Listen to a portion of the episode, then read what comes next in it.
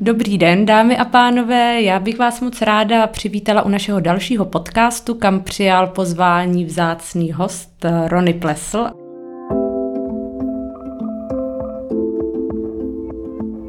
Rony Plesl patří mezi přední, mezinárodně uznávané české sklářské výtvarníky a designéry. Zabývá se volnou tvorbou, interiérovým designem, návrhy pro malosériovou i velkosériovou výrobu a vytváří limitované kolekce pod vlastní značkou.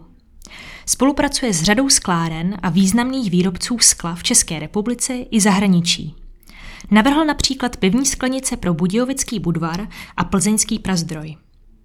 Rony vychází z hlubokých znalostí dějin umění a obdivu ke starým mistrům. Je držitelem řady významných ocenění, například Red Dot Design nebo Good Design a dalších.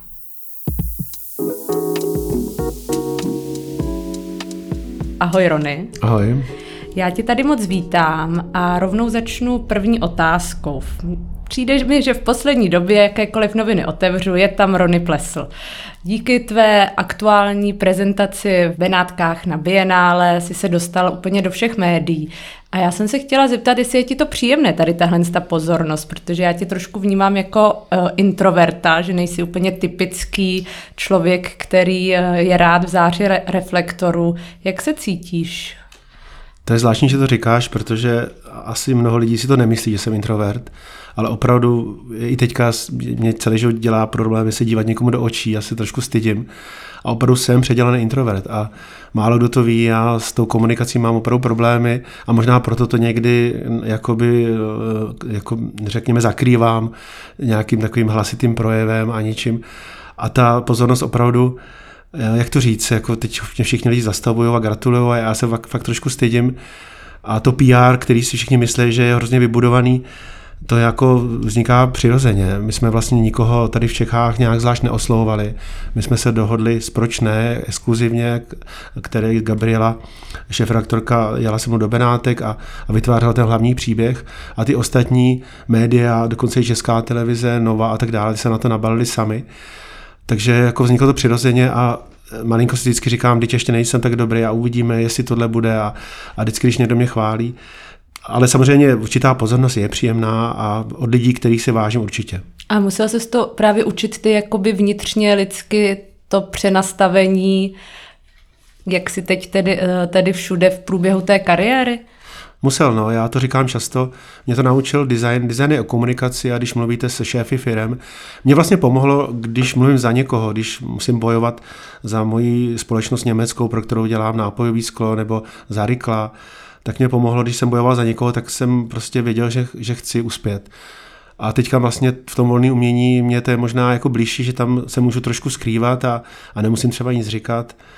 A je to někdy boj, ale nechci za sebe dělat nějakého, jako, že jsem chudáček, že, že, se, že se musím trápit v projevu a tak dále. Je to normální život a, a prostě to přináší. No. Zajímavý možná je i fakt, o kterém se asi tak často nemluví, že podobná instalace je finančně hrozně náročná ne každý by si ji i mohl dovolit, takže součástí té tvojí práce musí být i oslovování mecenášů, schánění investičních uh, nějakých injekcí, které by ti to dovolily. V tomhle prostředí se ti daří uh, dobře?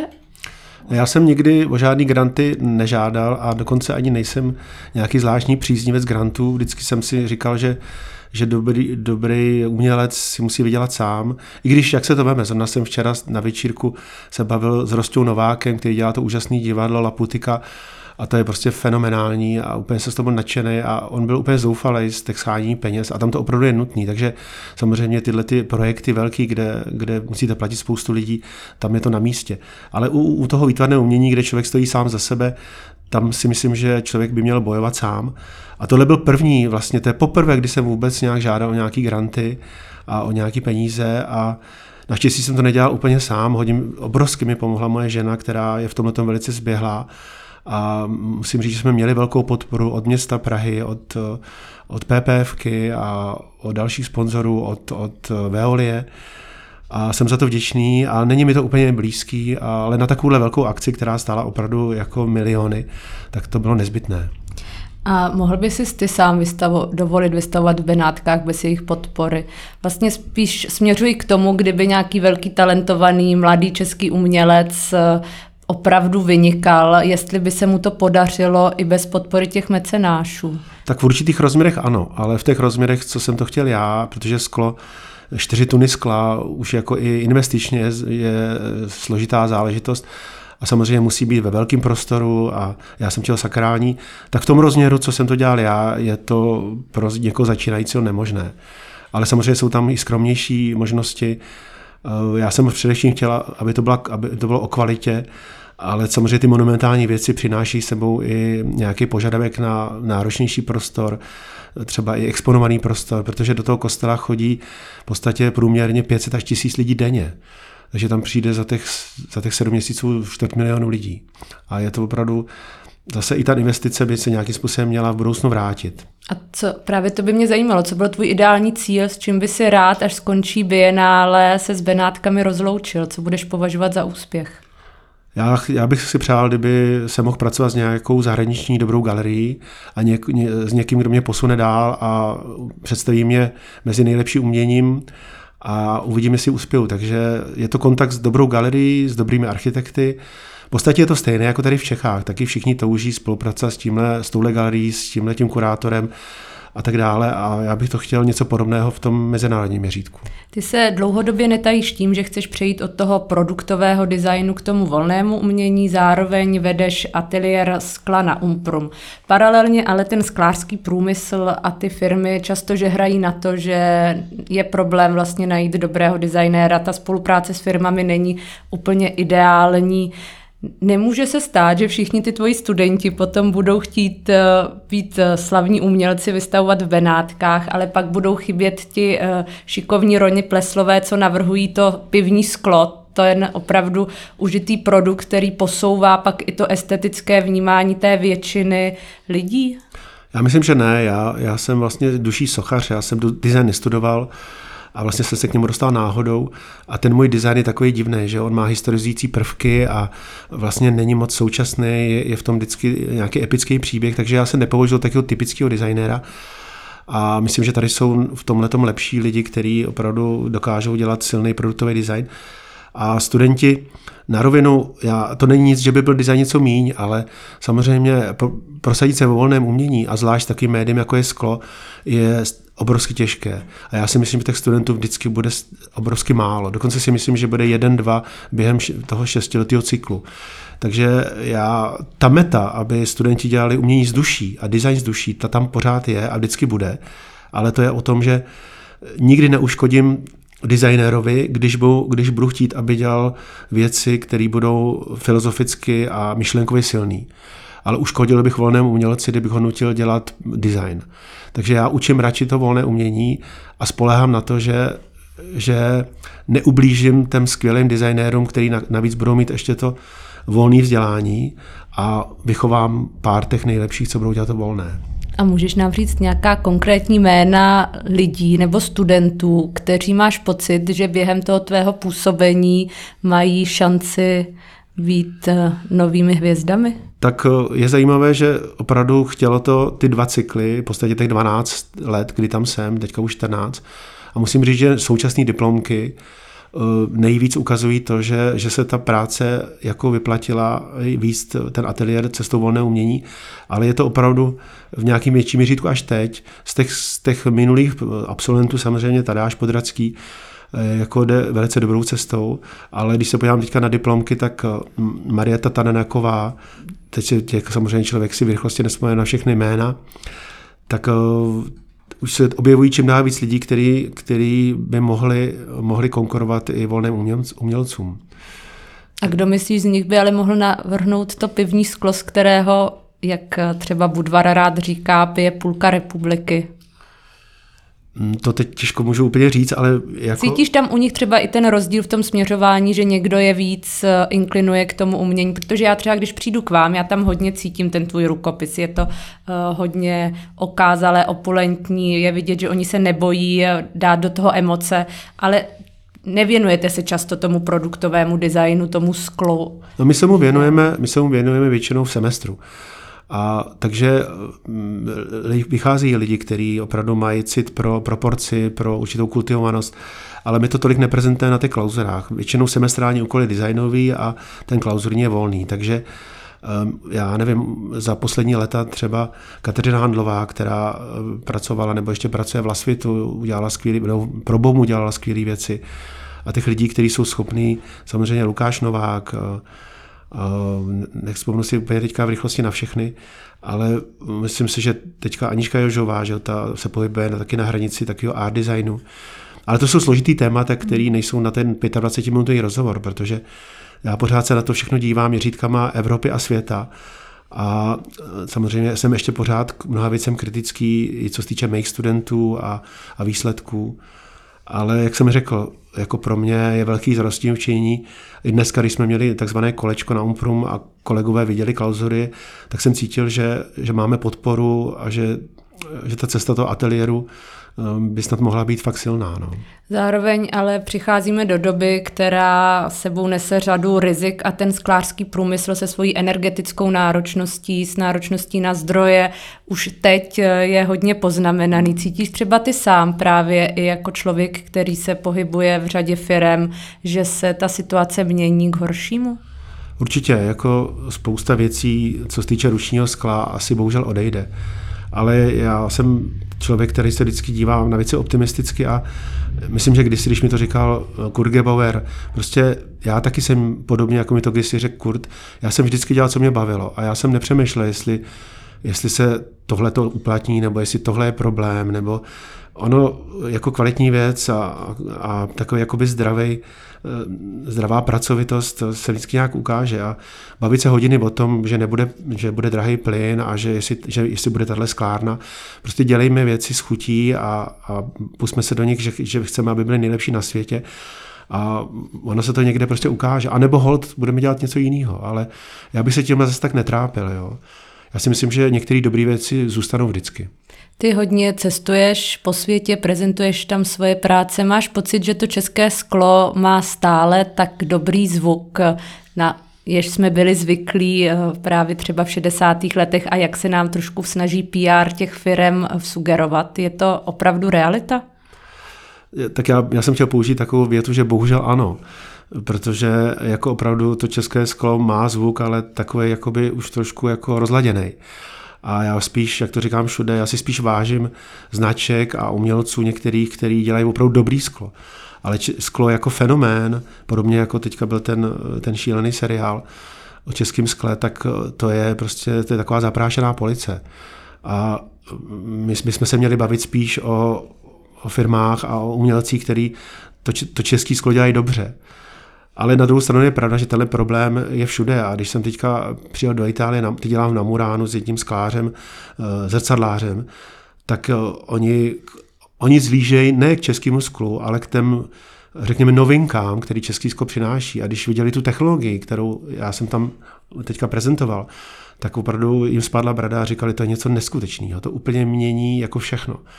Takže český sklo může mít zvuk a mělo by mít zvuk, ale samozřejmě to nejlepší český sklo. Ty, ale jak říkáš, ty jsi pracoval vlastně s, se sklem, s uranovým sklem, ale těch technologií přece není zas tak příliš, aby jsme si uh, tu situaci nějak zachránili. Skoro bych řekla, že tady ten vlastně teď tvůj inovativní přístup, jak jste s tím pracovali, je jeden z mála. No tak třeba pořád brusiči, myslím, že třeba riklácký a mozerácký blues a rytina jsou opravdu eh, jedny z nejlepších na světě, možná vůbec nejlepší. A co týče třeba té tý technologie Vitrum Vivum, kterou vyvinul Jirka Šín a kterou teďka nějak jako spoluvlastníme, nějaká grupa tří lidí, a tak eh, to je světový unikát, který nikdo neumí. Nikdo nedokáže dělat tak velký plastiky s plným reliefem a v tom jsme zase nejlepší. Takže je, je toho víc, jako samozřejmě brusický stroje, který dělá Boma, eh, samozřejmě v podstatě i kavalír a věci, věci foukaný z trubic, to dělá víc firem, v tom patříme ke špičce.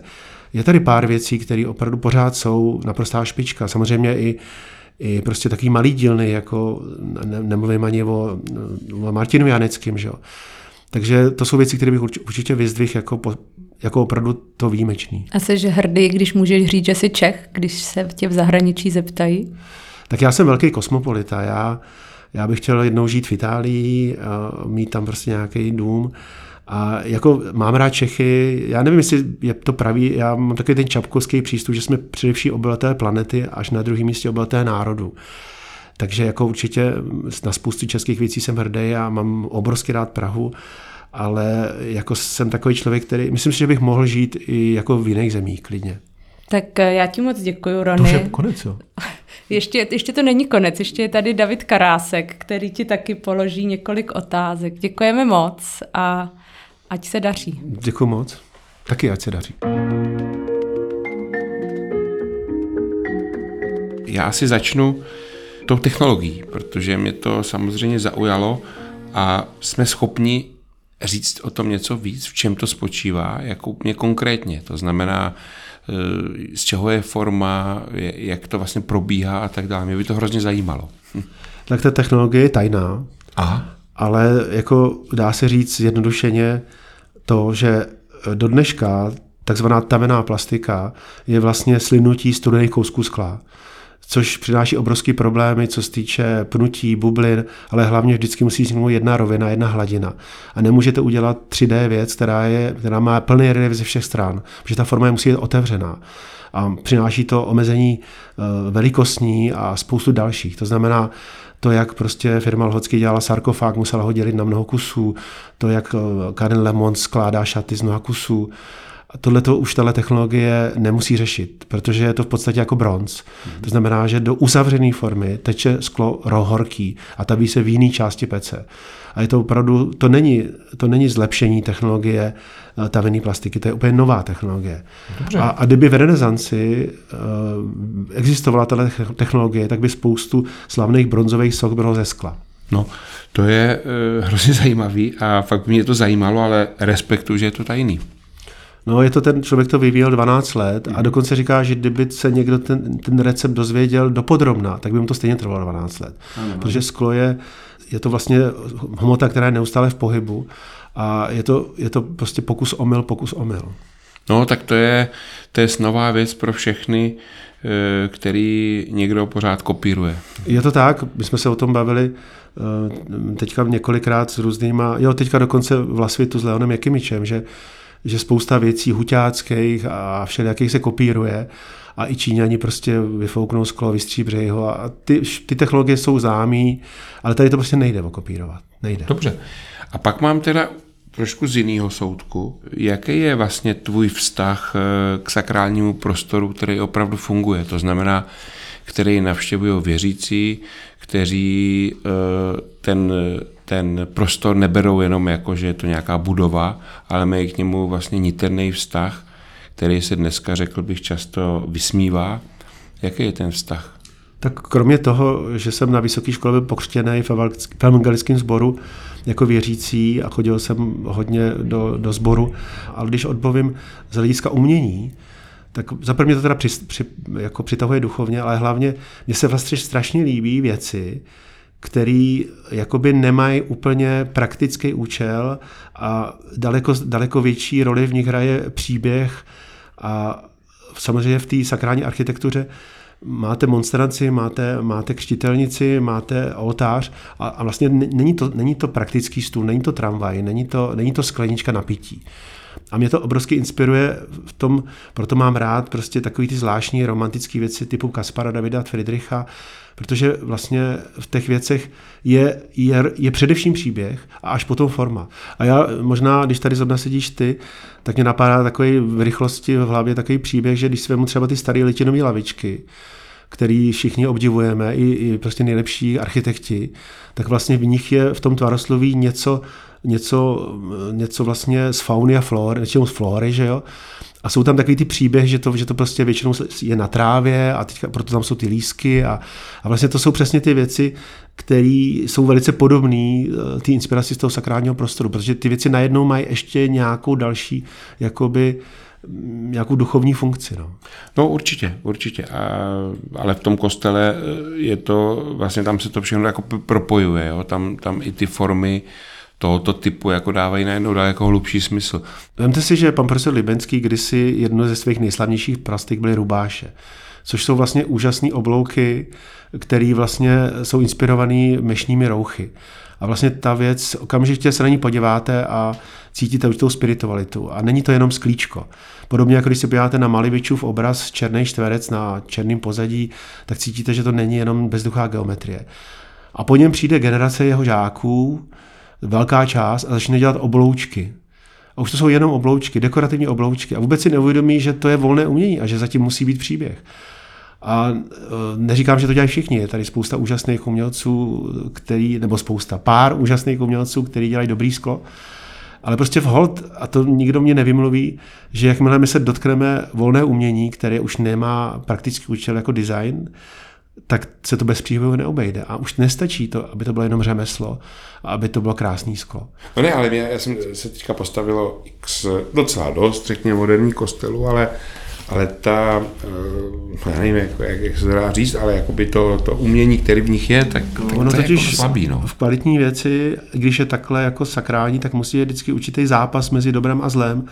A když člověk dělá jenom, jenom si jakoby chce udělat něco jakože, jakože usměvavého anděla, který taky nemá, ono, já jsem třeba udělal plastiku 12 apoštolů, kde je vlastně 12 postav Krista, který leží přes sebe. A vlastně mnoho lidí se mi ptá, jestli říkám, a to je výsměch? Jako, já jsem říkal, ne, to je o tom, že všichni ty apoštolé chtěli být jako Ježíš Kristus, ale všichni ho nějakým způsobem zradili nebo, nebo ho, jak se říká, uh, jak se to říká? Zapřeli. Zapřeli, ano. A vlastně ta plastika znázorňuje to, že všichni mají tu formálně tu tvář a tu, tu figuru Krista, ale všichni jsou tak jako, tak jako se potácejí. Takže, takže tím chci říct, že zatím je nějaký můj osobní jako přínos a příběh a není to jenom oslava eh, Ježíška, jako když to řeknu trošku po sklepácku. No, ale ono vlastně eh, v tom kostele eh, to umění je vlastně služebný, že jo? vlastně něčemu slouží tomu, tomu rituálu a tak dál ale zároveň právě, no, ale právě to nemůže být jenom design. Že? No právě, ale když se podíváš na to nejkvalitnější sakrální umění, tak Caravaggio je symbolem třeba toho. Caravaggio vlastně maloval apostoly se špinavýma nohama. Že jo? A, a to je přesně, a dneska přežilo to kvalitní, který má i, i ten i, t, i ten pol toho tvůrce a nejenom tu oslavu. Že? No tak jasně. A Caravaggio je třeba zrovna tím příkladem, že? Nebo, nebo, nebo, nebo El Greco. Že? No. Prostě ty nejlepší sakrální věci mají obrovskou, obrovskou sílu toho tvůrce a nejenom oslavy Boha. A v tom, v tom si myslím, že je ta kvalita, že tam je, já tomu říkám labrince taraj srdce, že prostě vlastně oslavujete to, to, ten ráj, ale zároveň je tam i ta malost toho člověka. A rýsuje si nějaká třeba spolupráce Eh, s, nějakým, s nějakou církví nebo prostě eh, pro nějaký kostel? Mě oslovil Zdeněk Fránek, můj kamarád, architekt, který udělal úžasný kostel eh, do Naratovic a já bych tam měl dělat křížovou cestu. Hmm. A to nevím, jestli se zrealizuje, protože všechno je to vždycky v architektuře o penězích, o investorech, ale jednáme o tom, nebo nějakým způsobem, to by, to by se mi hodně líbilo. No. My jsme teďka měli téma na klauzoru Prožitek a styl, což byla inspirace panem profesorem Kopeckým z jeho deníků. A vlastně jsme se bavili o tom, že v dobrém umění musí být balans mezi tím, mezi emocí, kterou silně prožíváme a mezi stylem, který vlastně si hlídáme jako profesionálové. A ani jedna stránka nesmí převážit. A kdyby převážela taková ta sentimentální emoce, jako převažuje v tom moderním sakrálním umění, tak je to, tak je to trapný. Že jo? No, přesně tak. A musí tam přijít i ta profesionalita, že člověk chce vytvořit styl, který je opravdu originální, který vlastně má v sobě určitý, řekněme, i ego. No, ano. Takže tak, no. Tak jo, tak děkuju. Děkuju.